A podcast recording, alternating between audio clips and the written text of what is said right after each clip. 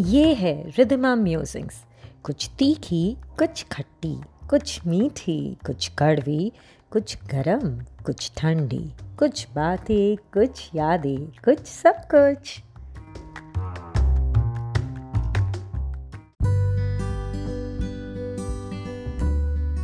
आज आसमान में चिड़िया से ज्यादा पतंग दिखाई दी। रंग तो कुछ खास दिख नहीं पाया। हाँ, एक पतंग का धागा जरूर मेरी बालकनी के बहुत पास दिखा मुझे, तो मैंने सोचा कैसे पतंग उड़ाने वाला धागे की हेल्प से पतंग को काबू में रखता है। थोड़ी ढील, थोड़ी पकड़ और थोड़ी उड़ान। ज़्यादा ढील देने से पतंग काफ़ी ऊंची चली जाती है और हवा के बहाव के साथ उड़ने लगती है। कटनी होती है तो कट जाती है, नहीं तो वापस भी आ जाती है और उड़ने का लुत्फ ज़रूर उठा कर आती है। हमारे रिश्ते भी तो कुछ ऐसे ही होते हैं। हम सब अलग अलग तरह की पतंगे हैं, कुछ तेज़, कुछ धीमी।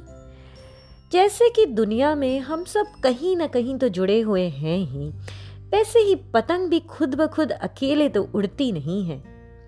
हमारा धागा किसी न किसी ने पकड़ा हुआ है और हम भी कोई ना कोई धागा हाथ में ले रखे हैं। पतंग तो देखो सब उड़ा रहे हैं। पकड़ के कितना रखोगे किसी को, ढील दो और देखो कितनी ऊंची जाती है तुम्हारी पतंग। मज़े लेने दो साली पतंग को। वापस आना होगा तो दुनिया घूम घाम के आ जाएगी, और नहीं भी आई तो समझो नई पतंग लेने का समय आ गया। खुश रहो और मज़े करो।